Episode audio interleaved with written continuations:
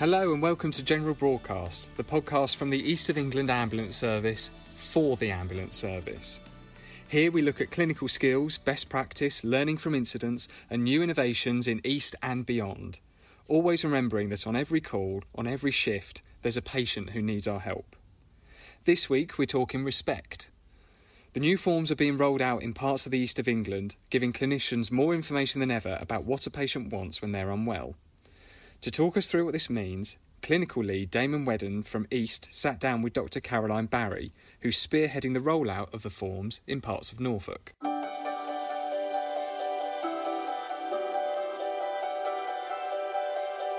So, welcome to the East of England Ambulance Service uh, podcast.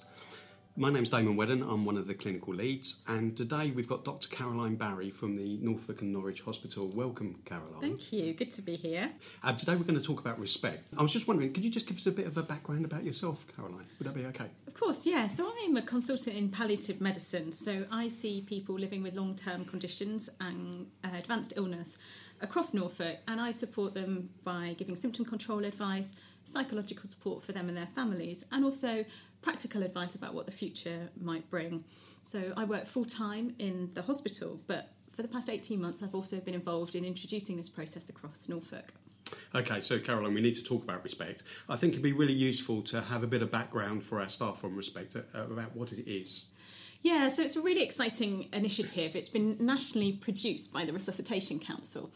RESPECT stands for the Recommended Summary Plan for Emergency Care and Treatment. Uh, what that means in practice is that it's a personalised process. Um, it results in a document that contains a person's wishes and care preferences alongside appropriate clinical recommendations so that in an emergency situation, ambulance crews and other healthcare professionals know what treatment a patient may or may not want. Okay. So, so it's a it's a form that is a benefit of patients, but ultimately will benefit the ambulance staff. That's right, and the idea is that it will standardise documentation across Norfolk so that it doesn't matter whereabouts you are. Actually, um, the healthcare professionals that are attending you will recognise the form and know that it is a valid document to tell you what action to take in an emergency situation. Okay. So, what does respect look like? What's the? the it's a. It's a. I'm, I'm led to believe it's a, a purple backgrounded form. That's right. So it's a it's a one page but two sided form. It's very much a purple document, so all the branding you'll see will be lilac yeah, in colour. Um, and it will be a patient held document. So, just as perhaps when you've been having a baby, you would have your maternity records and you'd always keep those close at hand, the idea is that this would be used in a similar way and a patient would have them to hand in an emergency situation. Great. And who's respect for specifically? Well, actually, anyone can have a respect form, including young children if it's necessary, but it's particularly relevant for people living with long term conditions, with particular health needs, maybe people who might be at risk of a sudden deterioration. And I suppose the other group of people for whom it might be particularly useful is those people who've got really strong wishes or feelings about what they want, perhaps a sort of pe- person who may have written them down in an advance directive um, in times gone by. So it's not just end of life; it's, it transcends across a, a, quite a patient group. Yeah, I mean, the idea behind the respect process is that it's empowering on patients to tell us what treatment they want to receive, and that might include being for resuscitation or for um, admission to hospital in an emergency situation, or it may be that someone would prefer to receive care in their own home. Okay, great. And will we be writing those forms as part of the ambulance service? So the idea is that the form would be completed when someone's relatively well by someone who knows them well, so that you can have a good quality conversation about treatment options available. So the idea is that really in, in an emergency situation, it would be the ambulance crews responding to the form and making emergency decisions. But ideally, the form would be completed by a senior um, clinician involved in that person's care. So often that might be a medical consultant in an outpatient setting, a GP, or a senior nurse that's had the relevant training to do so. Okay, that's great. You, you've, you've mentioned how it respect benefits patients. Is there any evidence for it? So the respect process was actually developed over a number of years by the Resuscitation Council alongside a lot of other organisations. And they very much took an evidence based approach to looking at best practice nationally and internationally. It went through an extensive public consultation, and there were actually 22 different versions of the form and its title before the current version was decided upon It's also subject to a National Institute of Health uh, research evaluation. So as time goes on, we'll have a bit more information about uh, the evidence of how it works in practice.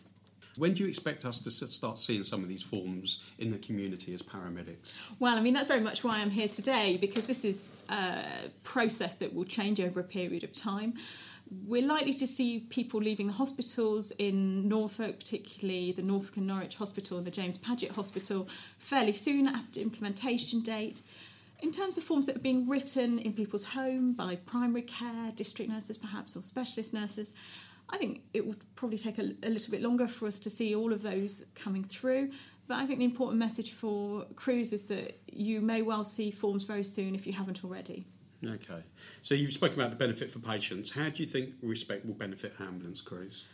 Well, I mean, I think it's pretty clear actually that if you come into someone's house and you've got a one page summary of clinical recommendations, perhaps regarding antibiotics or ventilation, that's really going to help decision making in an emergency situation where you haven't got a lot of time to try and do what's best for the patient. I think the other advantages is that the respect process will really encourage forward thinking by patients, their carers, and healthcare professionals, so that you've got some really clear information about how and why a patient might deteriorate and what can be gained by giving medical treatment in that situation. I think having better conversations with patients and families means that people are better informed about the goals of care and what you're trying to achieve when you have an ambulance crew in the house. So I think it will be easier for crews to make a decision in that person's best interest in those situations. Yeah, I certainly agree with you there, Caroline. I think it will definitely help support decision making at times of crisis where perhaps the patient may not have capacity. That's and I right. think that will really help our crews just around the legal ramifications because we have a we always have this issue with DNA, CPRs, and so on and so forth. Can you just tell us, is respect a legal document? So this is a really important point because I know if you're making a decision in an emergency situation, you've got to be very clear that you're doing the right thing yeah, for the patient, haven't you? Yeah. Uh, but the, the respect form, it's a bit of a myth about a DNA CPR, a do not resuscitate form, that it's a legally binding document. It's not a legally binding document and it doesn't replace clinical decision making at the bedside for the respect form, it's important that that information is taken into account. It's important that's given a lot of weight, but it's not legally binding on the crews. If they feel a different course of action is more appropriate, it's important they use their clinical judgment in that situation. No, absolutely. And leading on from DNA CPRs, we've had a, a, a lot of issues with the form with regard a, a black and white copy versus a wet signature. How does respect fit in does, with that? Does it have to be an original purple coloured copy for the patient to have one? So the important thing is uh, that it, it, it, doesn't. Mm. But what I'm trying to get across in all the education we're doing is that it really isn't advisable to have hundreds of photocopies floating around. Right. That's going to introduce the er, er, sort of element of uncertainty, mm. and that's that's not what we want. Um, so it's also may create issues with version control if we've got lots of photocopies flying around having said that, in an emergency situation, if a patient has got a black and white copy to hand, that does need to be considered valid unless you've got good reason to think otherwise. Because they would have had that conversation, there would have been some advanced care planning. Absolutely. So I think what's really difficult is that if you know you're very motivated to have your wishes and treatments documented, you've got your clinical recommendations from your GP written there, it becomes a very important document. And what we all do with important documents like passports and birth certificates is we photocopy them so we feel yeah, we've got absolutely. a backup plan. Yeah. I don't want people to feel that it's not valid unless they've got the original form, uh, but equally um, we need to be careful about version control. But the headline is if it is a photocopy but you think it's valid, you go ahead and treat it as okay. a valid form. So who actually re- writes this respect form? Who's responsible for it? Well, the respect document should really be completed by a doctor or another approved um, clinician, such as a specialist nurse who's had the relevant training. Any doctor or other approved clinician can complete the documentation following a conversation with the patient or with their loved ones if they lack capacity.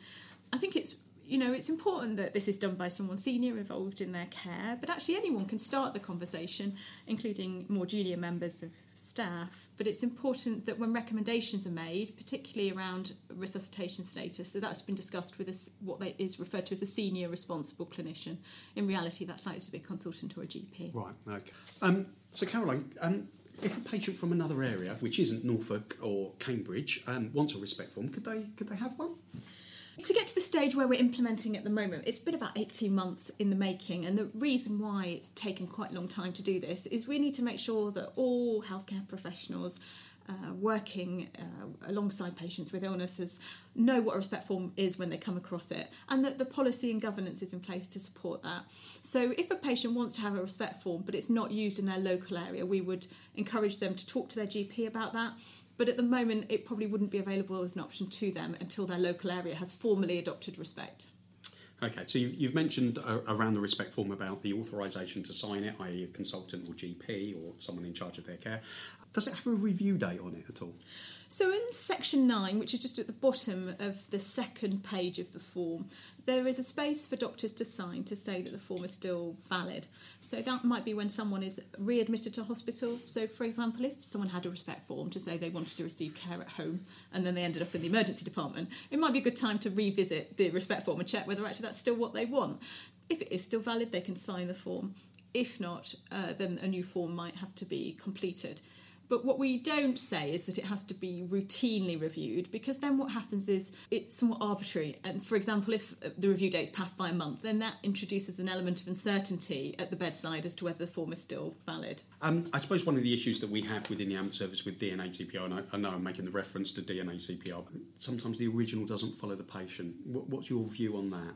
Well, as I said before, I can understand why photocopies are made, and certainly, for example, if someone was resident in a care home and the respect form form part of their care plan, I can understand why a care home manager or a nurse may want to hold on to that original form as mm. evidence that the conversation has taken place. But it's really important to note that this is a patient held document and it's designed to communicate in an emergency situation what medical treatment should take place.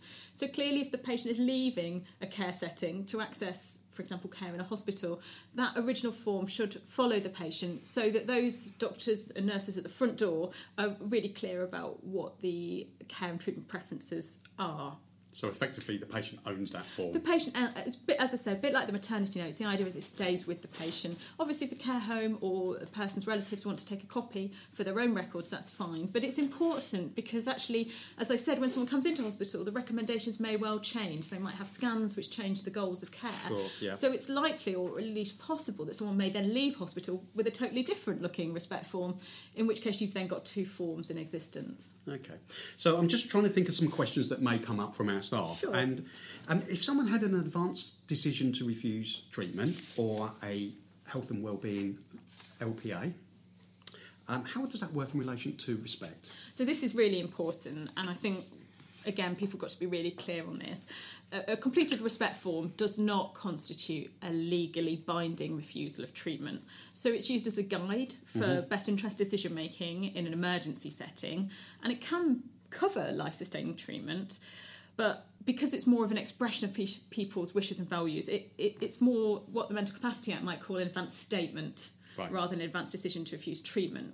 So, an advanced decision to refuse treatment, or ADRT, some people might call them a living will, is legally binding. So, if someone has written an ADRT, an example might be a Jehovah's Witness who might want to refuse blood products, I would advise them to keep their ADRT with the respect form and make sure that the respect form clearly states that they have a, an ADRT. Yeah.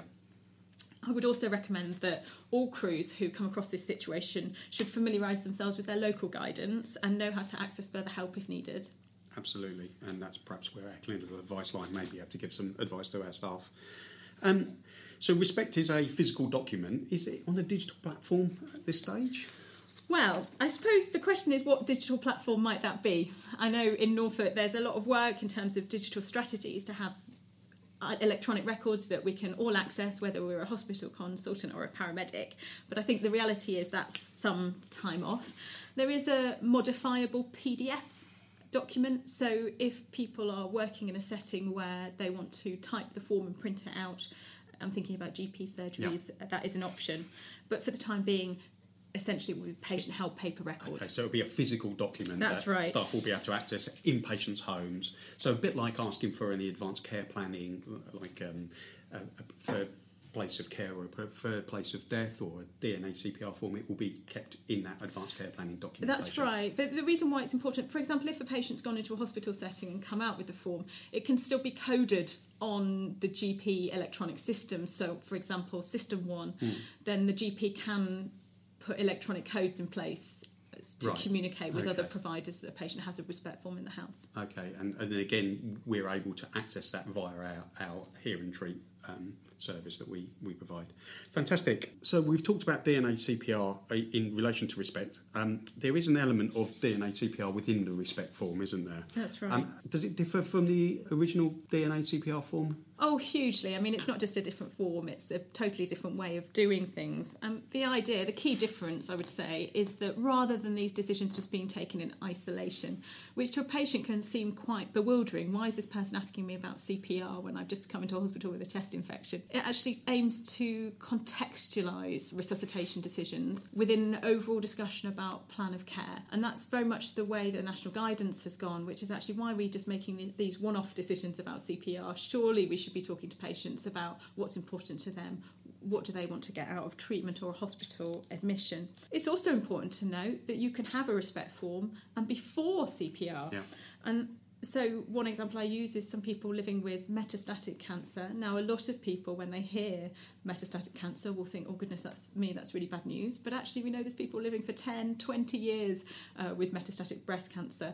And so, if I was in that position, I would feel quite supported by the idea that I could have a form that says, actually, yeah, give me everything going, Yeah, thanks. yeah, sure. um, and, and that's what the respect form does, uh, but that's not what a DNR form does at the moment. No, exactly, and that, that really clarifies that decision making for our staff. There's also a bit around modified resuscitation. It, that's for children. That's for paediatrics only, that's Yes. right. And I won't say too much about that because I'm, I'm not a paediatric Yep. um, physician myself, although we're having a lot of support and input from the paediatric teams, both within the Norfolk and Norwich Hospital and the Children's Palliative Care Services, to make sure we have a really clear message about that.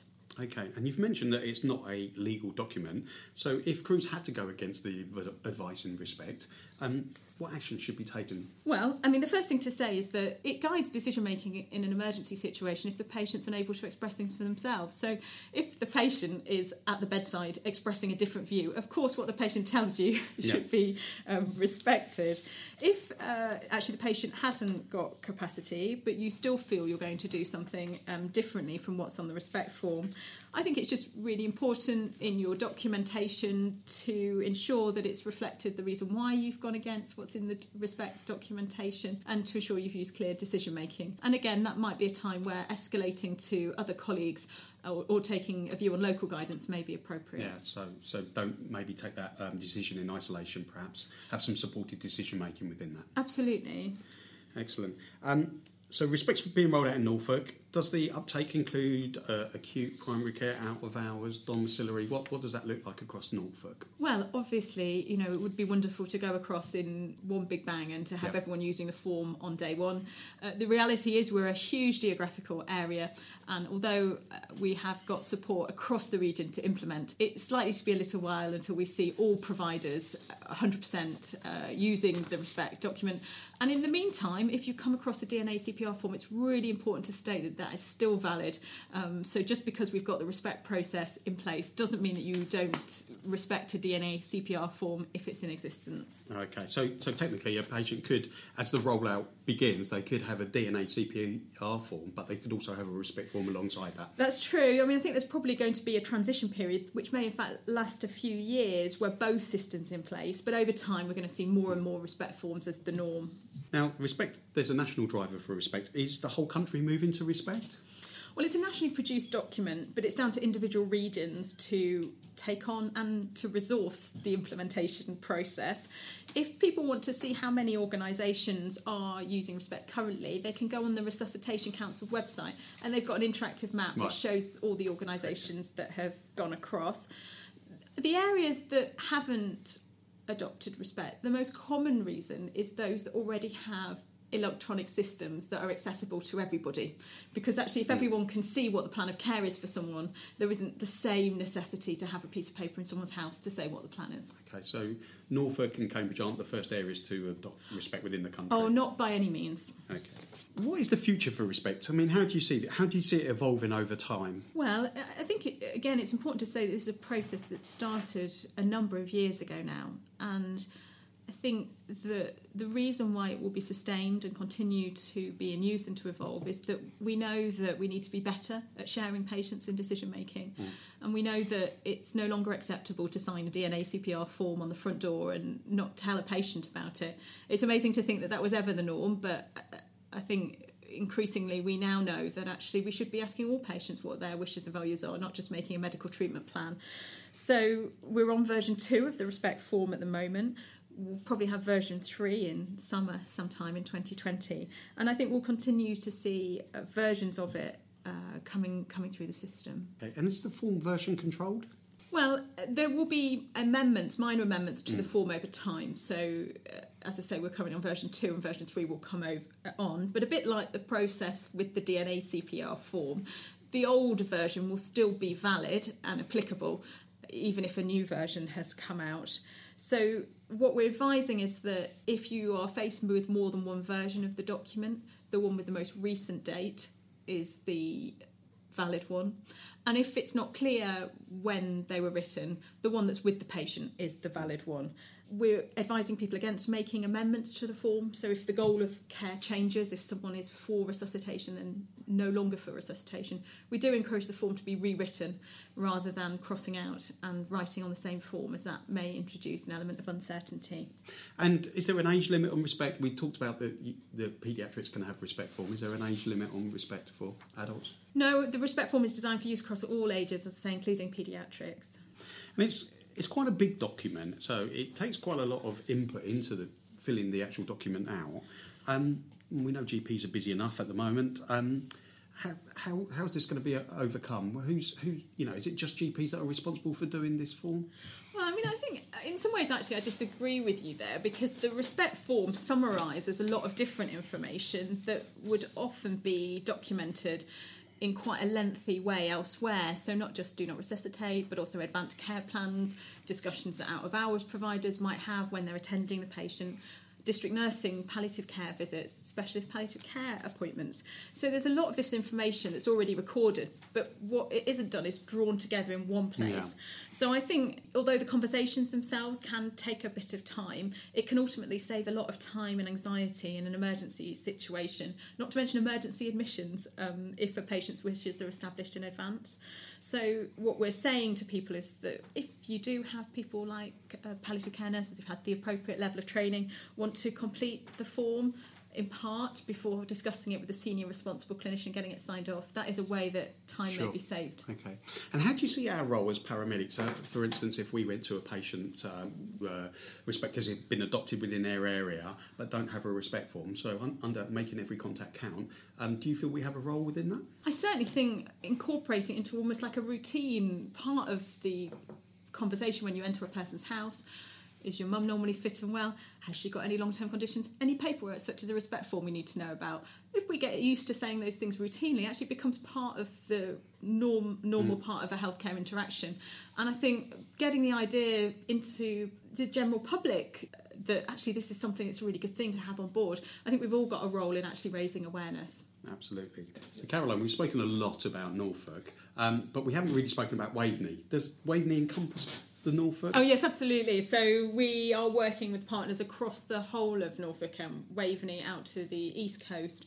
Uh, including our palliative care services, which are now on from the James Paget downwards, run by St Elizabeth's Hospice in Suffolk. So we are working very closely with those organisations, particularly on the border, because we know that when you introduce a new process, there's understandably a bit of anxiety about which forms are valid, as we've spoken about today. So this will be the whole of the Norfolk and Waveney uh, patch over time. That goes yeah, I was going to ask you about patients that are border um, Norfolk and, and Cambridge. So some of those patients that may be having specialist care in those areas may end up having a respect form as well, but Abs- living, living outside of the Norfolk border yeah, in Cambridgeshire. That's right, and actually that's why coming and talking to East of England ambulance crew is so important because actually you're going to be the key people who are coming into contact with people who are crossing organisational boundaries. And so even if you're someone who predominantly works down in Essex, you may well come across people from Norfolk holding these forms. And so wherever you work in the East of England, it's really important to have an awareness of respect and what it's all about. Yeah, so I think whether you're in control, whether you're front line, whether you're patient transport, it you know, it involves all of those areas. That's it? absolutely right. So, Caroline, thank you so much for coming in and talking about respect today. I found that really useful. I'm sure our staff will find it really useful as well. Is there any additional information that our staff can access at all? Well, the first thing I'd recommend is going on the Resuscitation Council website. So they have developed some really excellent resources that are available to everyone free of charge. And it's a great starting point to see what it's all about. There's some videos on there which are really useful to see how respect works in practice. There's also information leaflets that you can download and hand out if need be. So I would definitely start there. Once any further information from a Norfolk point of view, look out for information that's going to be coming on Knowledge Anglia very soon. Thank you very much. Thank you. Thank you so much for listening. We've got some more amazing podcasts lined up with some real experts, so do keep your eyes peeled for that.